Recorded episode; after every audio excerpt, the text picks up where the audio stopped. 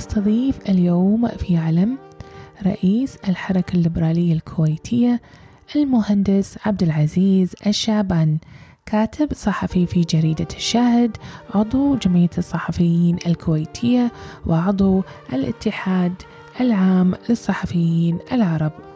راح نتعرف عليه من خلال نشاطه السياسي وتبنيه لبعض القضايا المثيرة للجدل والتي أثارت الرأي العام الكويتي وأزعجت بعض التيارات على الساحة السياسية. قبل ما يحدثنا عن حال السياسة في دولة الكويت نرحب فيك أستاذ عبد العزيز وحياك الله. أهلين وسهلين آه، أستاذة آه، ويعني شكرا لهذه الاستضافة. وإن شاء الله يعني إحنا اليوم راح نقدم إن شاء الله بما يرضي المستمعين آه، في البداية لو تعرفنا آه، من هو المهندس عبد العزيز الشعبان وكيف بدأت رحلتك مع السياسة ولماذا أنت ليبرالي الهوية؟ تمام طبعا آه، عبد العزيز الشعبان هو إنسان يطمح أنه هو يضع بصمة في هذا العالم. هو رئيس التيار السياسي صحيح. هو كاتب صحفي صحيح. ولكن هذا لا يعني أن أن غاية عبد العزيز الشعبان هو أن يصبح ذو مكانة سياسية أو إنه هو يكون كاتب صحفي هي فقط وسيلة ل يعني الدفاع عن الإنسان ككل. طبعا آه، شلون بدت رحلتي في السياسة هي رحلة يعني كإنسان مهتم ل يعني الشأن العام مهتم لحياه المواطنين في الدولة. بدأ سنة 2017 فبراير 2017 بانتسابه في الحركة الليبرالية الكويتية. يعني علشان ممكن انه هو يكون إنزين الصوت بين المواطن إلى السلطة انه هو يطمح بأن يكون صانع للقرار في الدولة. طبعا ممكن الناس يفكرون إن ليش عزيز الشعبان هو هو يعني ليبرالي الفكر. نعم. طبعا يعني اللي أنا شفته في الليبرالية يعني هو يعني هو فكر يعني يخليك إنزين منسلخ من جميع أنواع التمييز سواء كان تمييزا عنصريا عرقيا دينيا. هو أن تعامل جميع ال هو أن تعامل جميع البشر على حد سواء بغض النظر عن اختلافاتهم. الفكر الليبرالي أنا أشبهه ك يعني سلة فواكه. هذه آه، السلة هي جامعة لكل أنواع الفواكه وهي حاضنة لكل أنواع الفواكه بغض النظر عن لونها أو شكلها. هذا يعني في اختصار ليش أنا ليبرالي نقدر نقول إن ما هي الليبراليه الليبراليه هي أن تكون فقط يعني إنسان أن تعامل البشر بسواسية أن تحترم جميع الأطياف ولا ممتاز. فلو تعطينا بس نبذة عن الحركة الليبرالية يعني نبذة قصيرة عن الحركة الليبرالية في, في الكويت. متى تأسست وكيف أنت انضميت لهذه الحركة؟ الحركة الليبرالية الكويتية طبعا آه، هي تيار سياسي. تأسست في ديسمبر عام 2016 طبعا أنا انضميت لها في فبراير 2017 طبعا يعني من أهم الأهداف للحركة الليبرالية هي الاهتمام بالأخلاقيات العامة للمجتمع دون النظر للأديان أو المذاهب أو الاراء الهدف الثاني لهذا التيار هو العمل على خلق مجتمع مدني مبني على الأخلاق تسوده المحبة والإنسانية والإخاء. حيث يعني يلتزم الفرد بأخلاق يعني آه، المساواة بأخلاق احترام الآخر الهدف الثالث وهو المحافظة على النظام. على النظام البرلماني والديمقراطي في ظل دستور 1962 مع الدعوة إلى المزيد من الضمانات للحرية والمساواة و يعني آم آم إقرار قانون للأحزاب السياسية وفق أسس وطنية. الهدف الرابع آه، وهو التسامح والتعايش هو تكريس هذا التسامح والتعايش بين أفراد المجتمع. وأن يكون هناك يكون هناك إيمان بضرورة حرية الإنسان وفق اختياراته.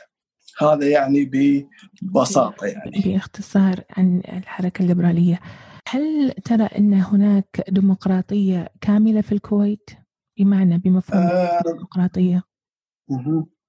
بصراحة آه، بالكويت أنا أشوف أن ليس هناك ديمقراطية هناك ديمقراطية منقوصة. لأن الديمقراطية المتكاملة أنا أشبهها أن هي كالمثلث. المثلث في ضلعه الأول وهو حرية التعبير. وبالكويت تم تشريع قوانين مقيدة للحريات عام 2013 2012 2016 منها قانون المرئي والمسموع قانون المطبوعات والنشر بعض قوانين أمن الدولة وغيرها من القوانين اللي خلت الشخص إذا ممكن يتكلم أو إذا ممكن يعني في السوشيال ميديا غرد ممكن راح يكون مصيره هو السجن. ويعني بالكويت أصبح هناك يعني لاجئين سياسيين أصبح هناك سجناء ري فهذا الضلع الأول. الضلع الثاني إن لا يوجد هناك إن هيئات سياسية أو إن هناك يكون تيارات سياسية موجودة وفق إنزين القانون. نحن نعمل بدون قانون إنزين ينظمنا لا يوجد هناك اعتراف رسمي من الدولة لهذه الأحزاب السياسية. زين لماذا لا يتم السماح بالأحزاب السياسية؟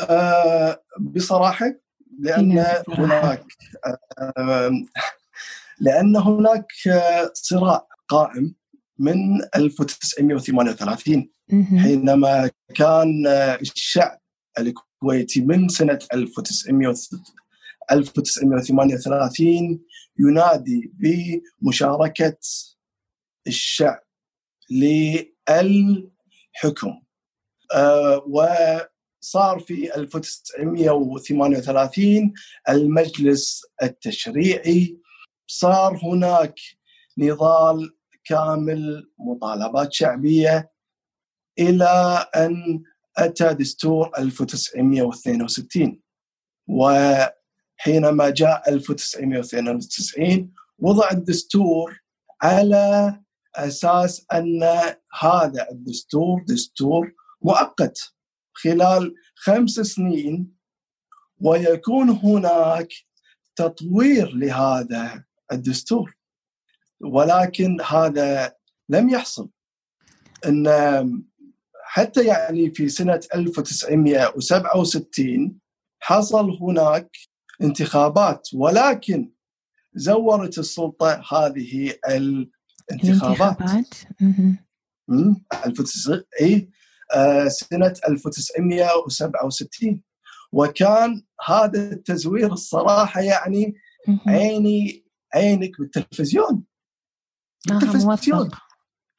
إيه أصبح هناك نقل حق الصناديق. ومن ثم جاء سنة 1976 وحل المجلس. وفي سنة 1986 علق الدستور وعلق مجلس الأمة. و اي وإن في سنة 1989 الشعب لم يكن يعني راضي على هذه المأساة. فصار هناك تحركات شعبية المعروفة باسم إنزين دواوين ال دواوين الاثنين وهي في كل أسبوع من يوم اثنين يكون هناك تجمعات شعبية في دواوين لنواب سابقين. نعم. ومن ثم أتى 1990 2 أغسطس وهو يعني الغزو العراقي آه، الغاشم. وخلال الغزو وفي يعني مؤتمر جدة. طبعا أكيد الشعب الكويتي تمسك بالشرعية ولكن هناك مطالبات بتطوير الديمقراطية بالكويت. هذا وهذا تم نقاشه في مؤتمر جدة. إي وهذا لم يحصل. فنقدر إحنا نقول استنتاج إن هناك صراع قائم بين نعم. بين الشعب وبين السلطة. الشعب الذي يريد ديمقراطية والسلطة التي لا تريد ديمقراطية. يعني يعني بالإضافة في سنة 2012 كانت هناك يعني أغلبية ديمقراط أغلبية برلمانية عددها 35 نائب. من أصل 50 نائب. ماذا حدث؟ السؤال اللي هناك إي نعم. إي إي السؤال اللي يطرح نفسه هل الشعب بالفعل يتفاعل مع السياسة كما يجب؟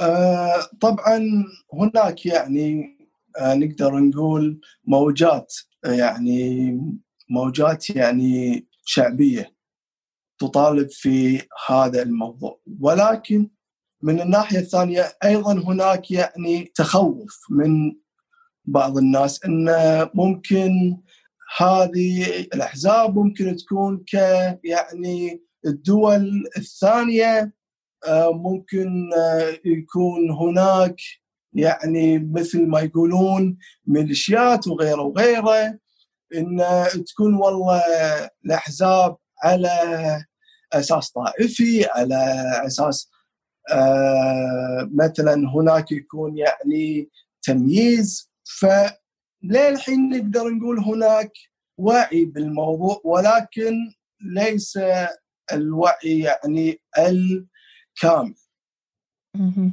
لأن في سبب الممارسات آه، لي يعني آه، الصراحة يعني آه، السلطة ممارسات السلطة إن هي يعني تخلي الناس إنزين يعني خلاص تخليها يعني تخليها تكفر بالديمقراطية. يعني أصبح هناك أصوات تقول خلاص يا جماعة ما نبي ديمقراطية. في أصوات قاعدة تنادي في هذا الموضوع. في آه، وجود بسبب ممارسات السلطه أنت من شوي ذكرت جرائم الإلكترونية وحرية الرأي وبعض القوانين اللي البعض يشوفها تحد من حرية التعبير. اليوم في الكويت ما مدى سقف الحرية؟ آه، سقف الحريات بالكويت متدني جدا يعني أصبح يعني مثل ما قلت إذا يعني شخص كتب تغريدة لازم هو يتهيأ نفسيا إنه ممكن باكر راح إنزين يتصلون عليه آه ممكن نقدر نقول المباحث أو الجرائم الإلكترونية. نعم. إي ممكن هذا يصير. آه، أصبح إذا كنت تبي تسوي ندوة فكرية هناك ضغط مرات يكون من التيارات الدينية. ومثل ما نشوف إنه هناك يعني مثل ما نقول تحالف قوي بين السلطة وبين التيارات الدينية. يعني أصبح الموضوع في الحريات حتى يدخلون في يعني فكر الشخص لبس الشخص. في نواياه مو بس في فكر صار اي طبعاً صحيح صحيح. يسبب اصطدام في الآراء وبعد يعتبر تدخل في أمور الشخصية. أستاذ عبد العزيز هل تعتقد أن إحنا أم، أمام أزمة ثقافة سياسية؟ آه بالكويت صح هناك في أزمة ثقافة سياسية. لأن الديمقراطية اللي عندنا ممكن صار لها 58 سنة ولكن إحنا جربنا الديمقراطية أو جربنا ال- التجربة البرلمانية مرة واحدة وقاعدين نكررها. كوبي بست 58 مرة. إحنا بالكويت ما عندنا تجربة 58 سنة. إحنا عندنا تجربة سياسية سنة واحدة وقاعدين نكررها 58 سنة. لا زال هناك ناس ينتخبون على أساس طائفي. لا زال هناك مواطنين ينتخبون على أساس والله هذا مثلا يصير لك ولد عمك ممكن هذا الشخص راح يمشي لك مثلا معاملات وغيره. فهناك أزمة وعي سياسي. آه، لأن من الغير المعقول صار لنا 58 سنة واقفين. والتجربة الديمقراطية قاعدة تصير من أسوأ إلى أسوأ. هذه يعني الفكرة. صحيح أن يكون هناك مثلا تحركات شعبية ولكن التحركات يعني ما هي يعني مستمرة.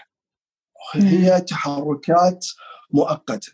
و... مؤقتة و- إيه وأنا إيه أي وأحيانا بلا جدوى يعني ما يعني صحيح صحيح ما ما هو دور السياسي ولماذا يحظى بكل هذا الأعداء؟ مم.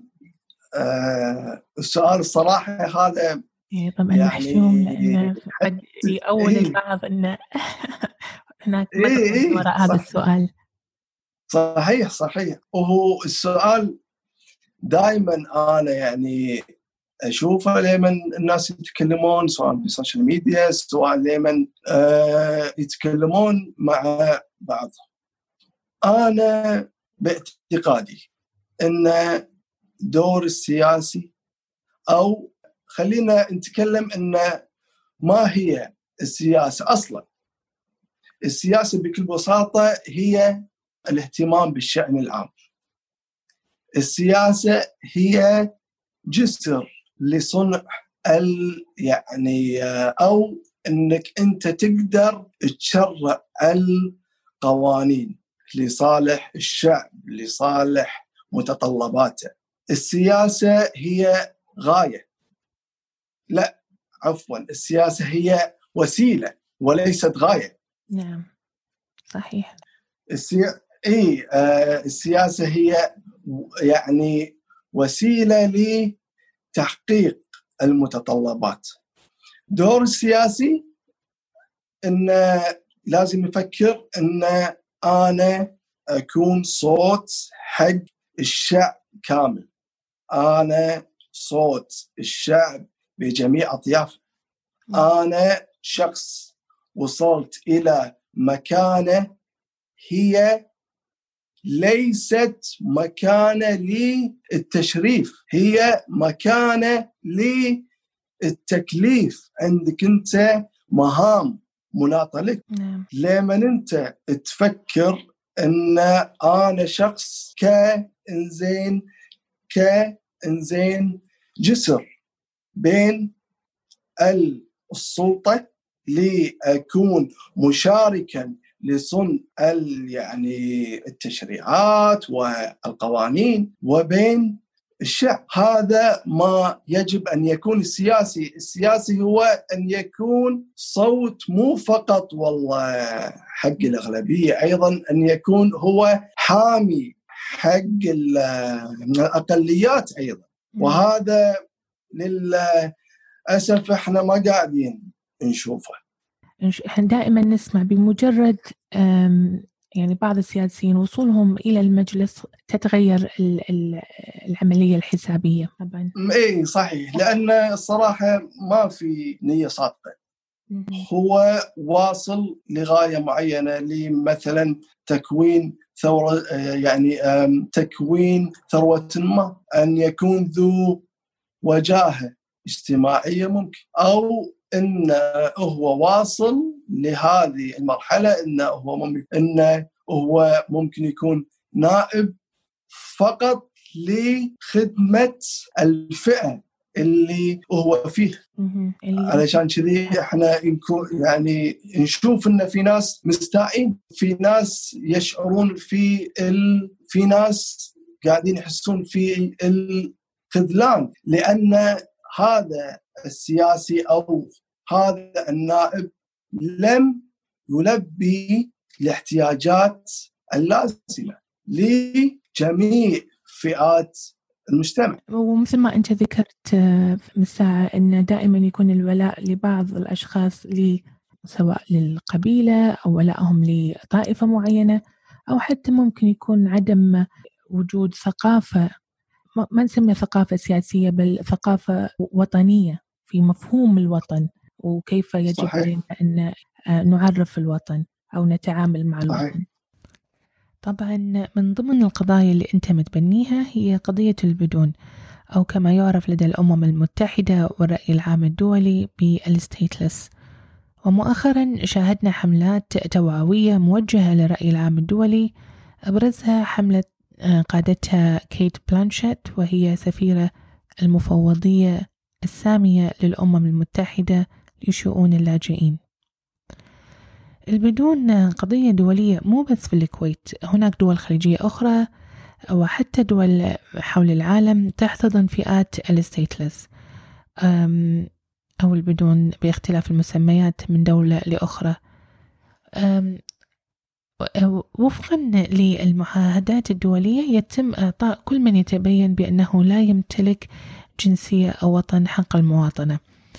والاعتراف بوجودهم وحتى بكيانهم كبشر. لماذا الكويت إلى الآن لم تجد حل لملف البدون؟ ولماذا الكويت بالذات دائما في الواجهة عندما يتم طرح ملف البدون؟ مع العلم بأن هناك دول أخرى عربية كانت أو حتى غير عربية حاضنة لفئات البدون.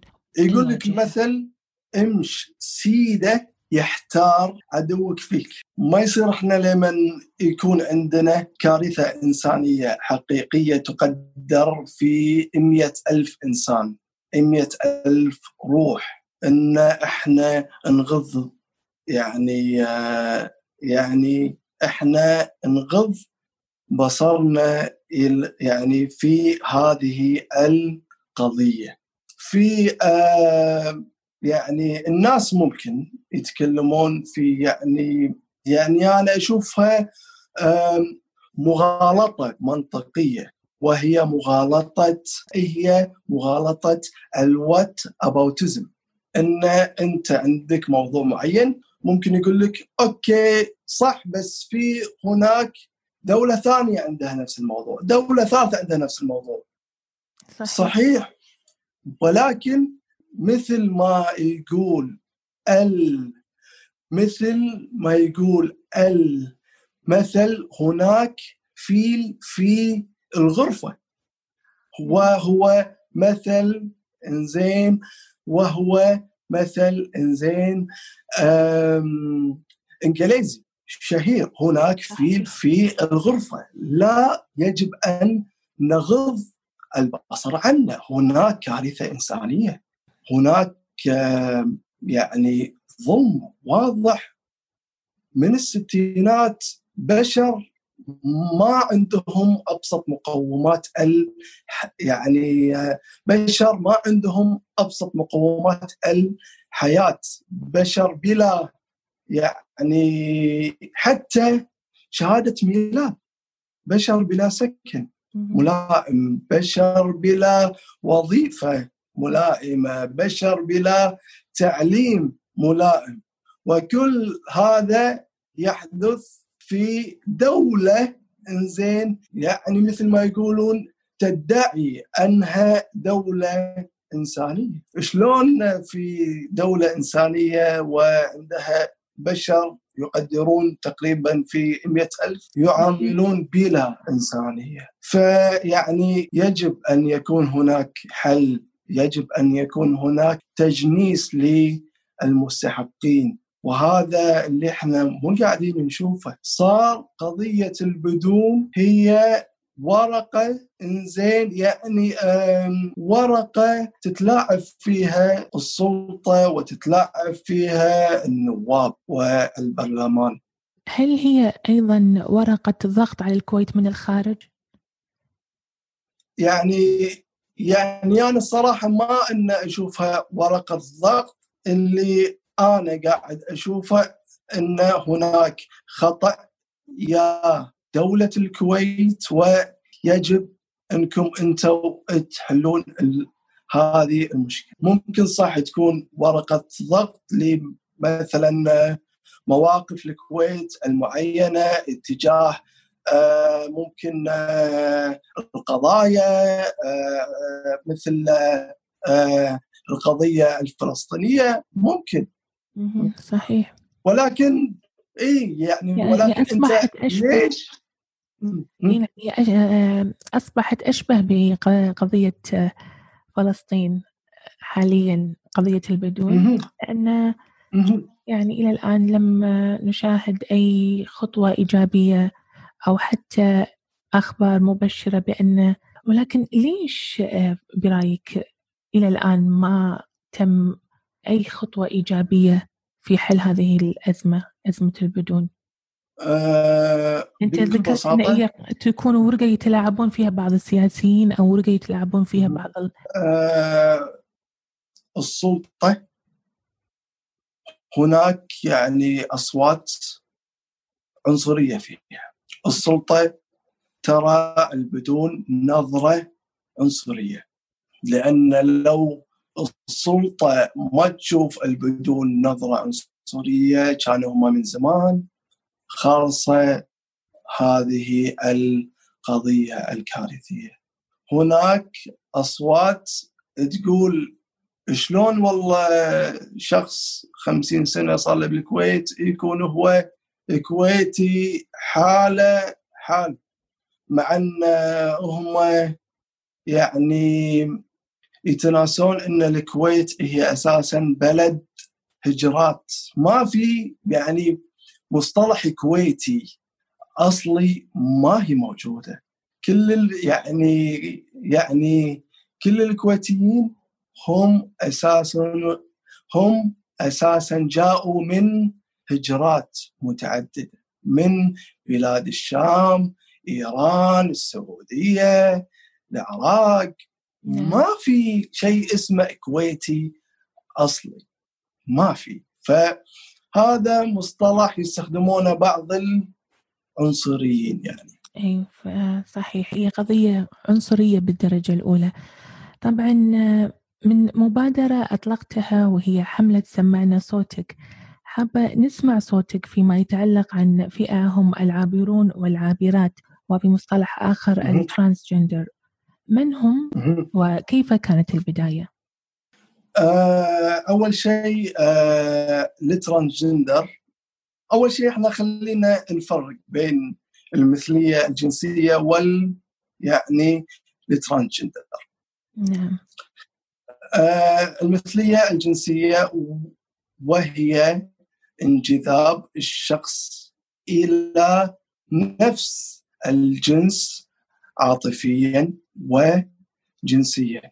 مثلا ذكر إلى يعني يعني مثلا ذكر ينجذب إلى ذكر أو أنثى تنجذب إلى أنثى. أما فئة الترانجندر وهي المعروفة بالعابرين جنسيا وهي عندما تكون هوية الفرد مختلفة عن آه، مختلفة عن خصائصه الجسدية بمعنى أنت من داخلك هويتك الجنسية ذكر ولكن ولكن أنت آم، خصائصك الجسدية أنثى مهم. يعني حتى حتى يعني آه، أطباء علم النفس يصنف آه، يعني يصنفونه بالكويت كإنزين كإنزين آه، اضطراب في الهوية الجنسية.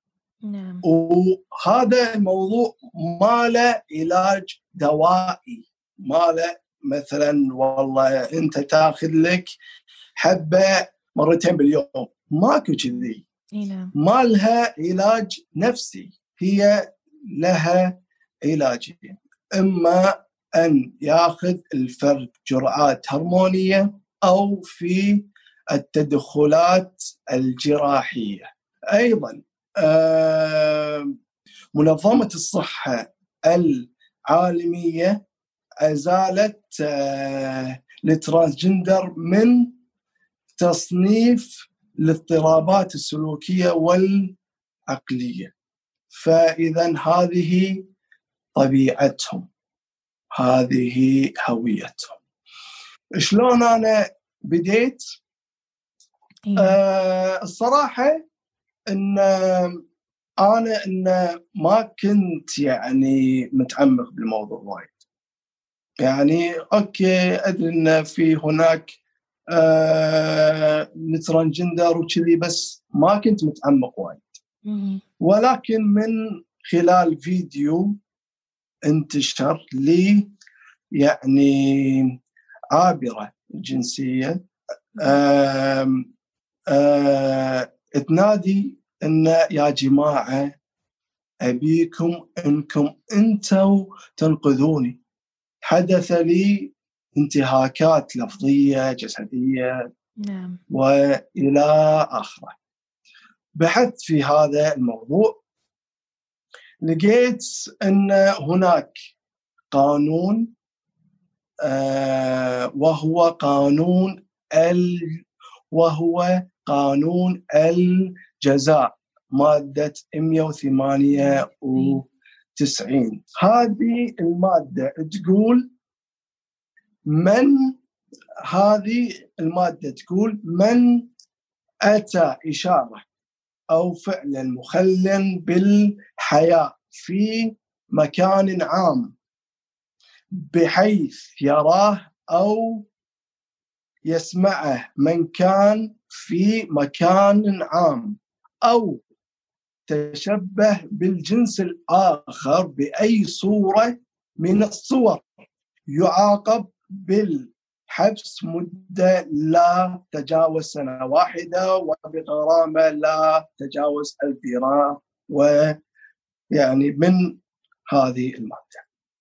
أوكي الحين إحنا عندنا هذه المادة. شلون يتم استغلال هذه المادة؟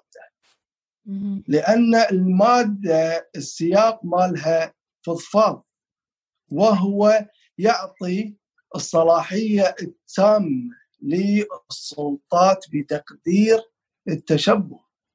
يعني مثل ما قلت إن الترانجندر بالكويت بعضهم يكون عندهم تقارير طبية في حالات الدولة لا تعترف فيهم وتعتبرهم هم متشبهين بالجنس الآخر.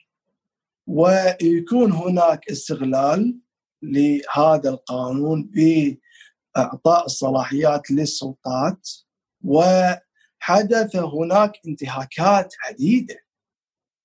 انتهاكات لفظية اغتصاب انتهاكات جسدية وهذا ما أثبتته منظمة هيومن رايتس ووتش عندما أتت إلى الكويت بزيارة ميدانية سنة 2012 وتابعت هذا الموضوع وإن شافت ويعني اكتبت تقرير مطول على هذا الموضوع أن هناك انتهاكات عديدة لفئة الترانجندر. طبعا يعني هذا القانون عليه شبهة دستورية من خلال المادة التسعة وعشرين من الدستور اللي هي تقول الناس سواسية في الكرامة الإنسانية وهم متساوون لدى القانون في الحقوق والواجبات. لا تمييز بينهم في ذلك بسبب الجنس. خلينا نحط عليها 100 خط.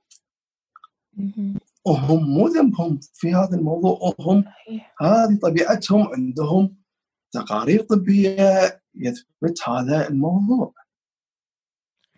الدولة مو قاعدة تتحرك في هذا الموضوع وهذا القانون وهو المادة 198 من قانون الجزاء يخالف أيضا المادة 31 من الدستور اللي تقول لا يجوز القبض على إنسان أو حبسه أو تفتيشه أو تحديد إقامته أو تقييد حريته في الإقامة والتنقل إلا وفق أحكام القانون ولا يعرض أي إنسان للتعذيب أو للمعاملة الحاطة بالكرامة.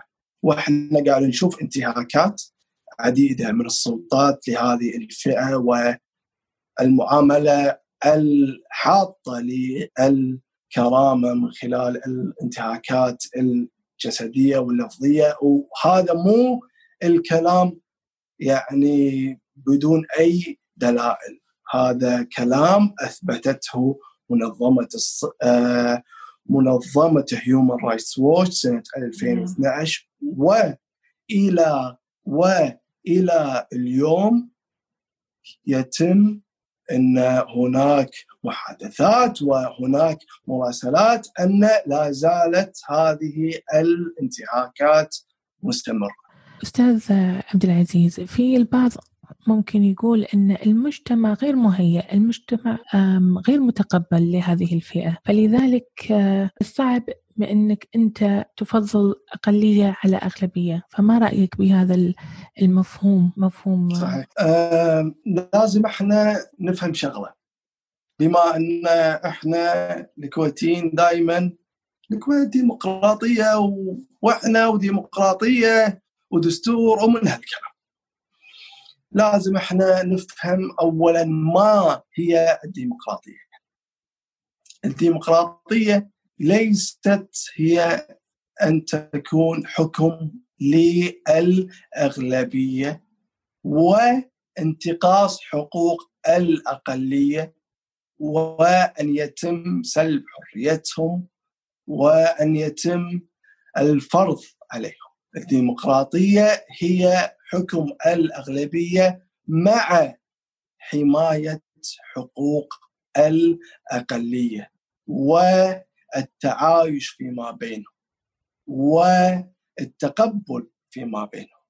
أه شلون انه يكون هناك في ثقافة في هذا الموضوع؟ أنا أعتقد انه يكون الثقافة تبنى من يعني التعليم من الجيل الصغير اللي قاعد ينشأ. لازم الجيل هذا يفهم شنو معنى الديمقراطية يفهم إن ترى الدولة ما هي يعني بيتك علشان أنت تفرض فيها قوانينك الخاصة أو تفرض فيها عاداتك الخاصة.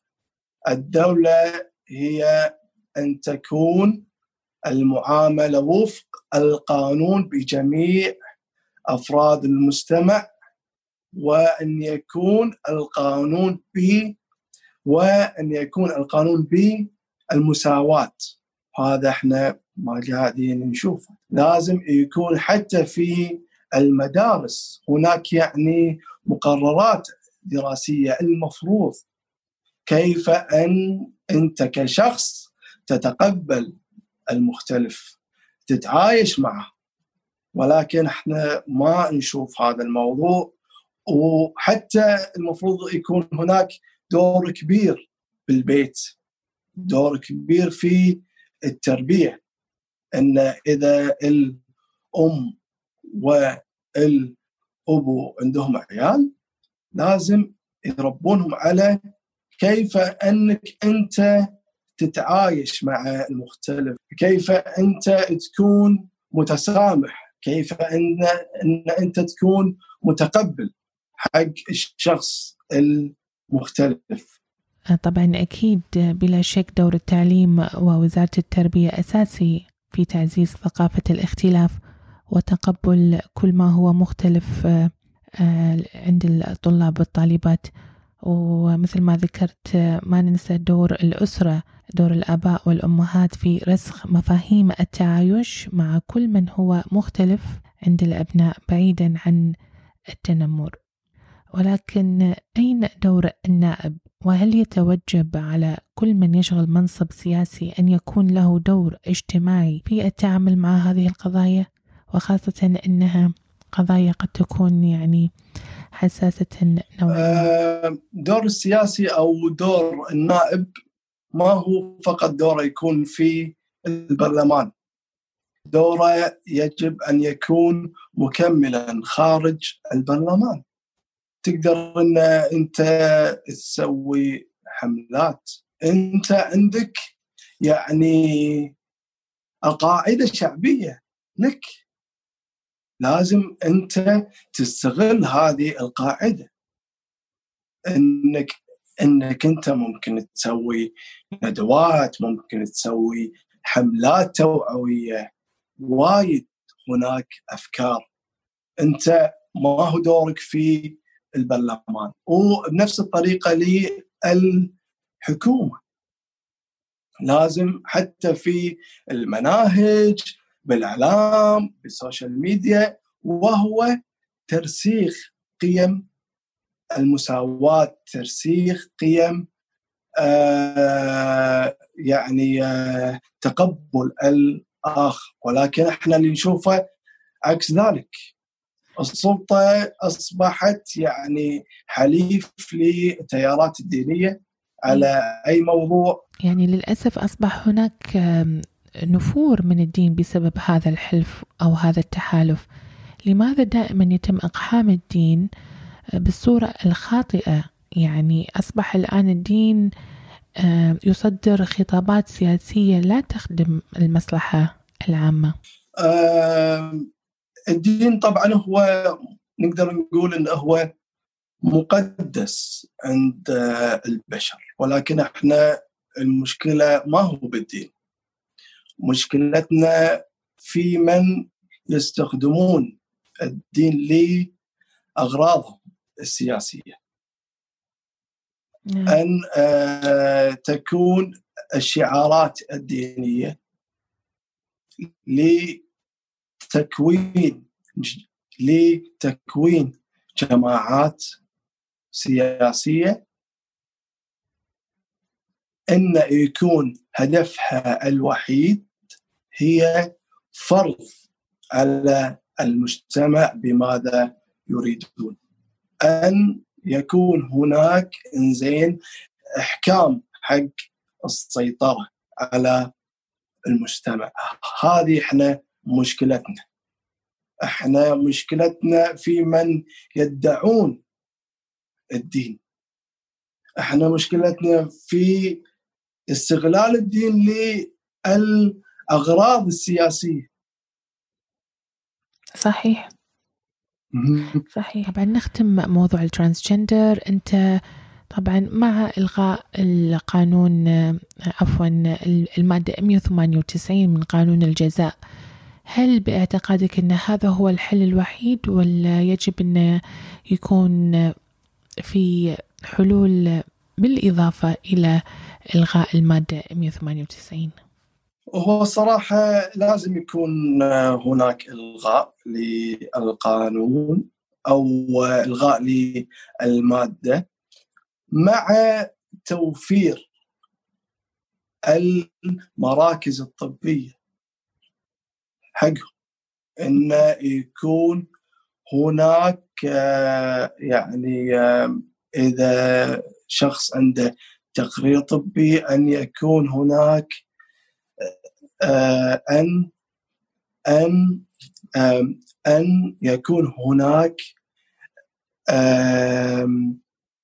الاعتماد من الدولة لهذه التقارير الطبية. إحنا ما يصير نلغي القانون والى يعني إذا لغينا القانون ما في مثلا مراكز طبية علشان تساعدهم لل يعني عبور الجنسي نعم. لازم يكون هناك إلغاء ولازم يكون هناك مراكز طبية تساعدهم وأن يكون يعني هذا الموضوع خلاص معتمد من الدولة نتمنى إن شاء الله في الختام شنو رسالتك حاب توجهها بشكل عام أو بشكل خاص؟ رسالتي أن كل شخص يسمعني حاب أقول له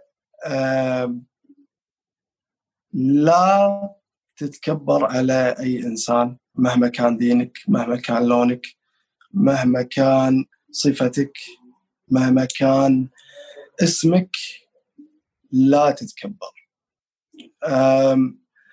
عامل الناس كما تحب إن هم كما إن هم يعاملونك كن إنسان عامل الجميع بسواسية دون أي تمييز. جميل شكرا. طبعا أستاذ عبد العزيز الشعبان أنت أستاذ بعملك واجتهادك الإنساني في خدمة قضايا الآخرين. أشكرك وإن شاء الله نلتقي في قضايا ومواضيع أخرى إن شاء الله. شكرا شكرا ويعطيك ألف عافية على هذه الاستضافة. الشكر لك. آه طبعا شكر لكم مستمعينا. وأتمنى أن نكون عند حسن ظنكم. إذا كان لديكم أي سؤال أو استفسار ممكن التواصل على الحساب في تويتر أو إنستغرام على علم podcast. في النهاية هي ليست أزمة ورق فحسب بل هي أزمة كيان. أنا أمل اليوسف وهذا علم بودكاست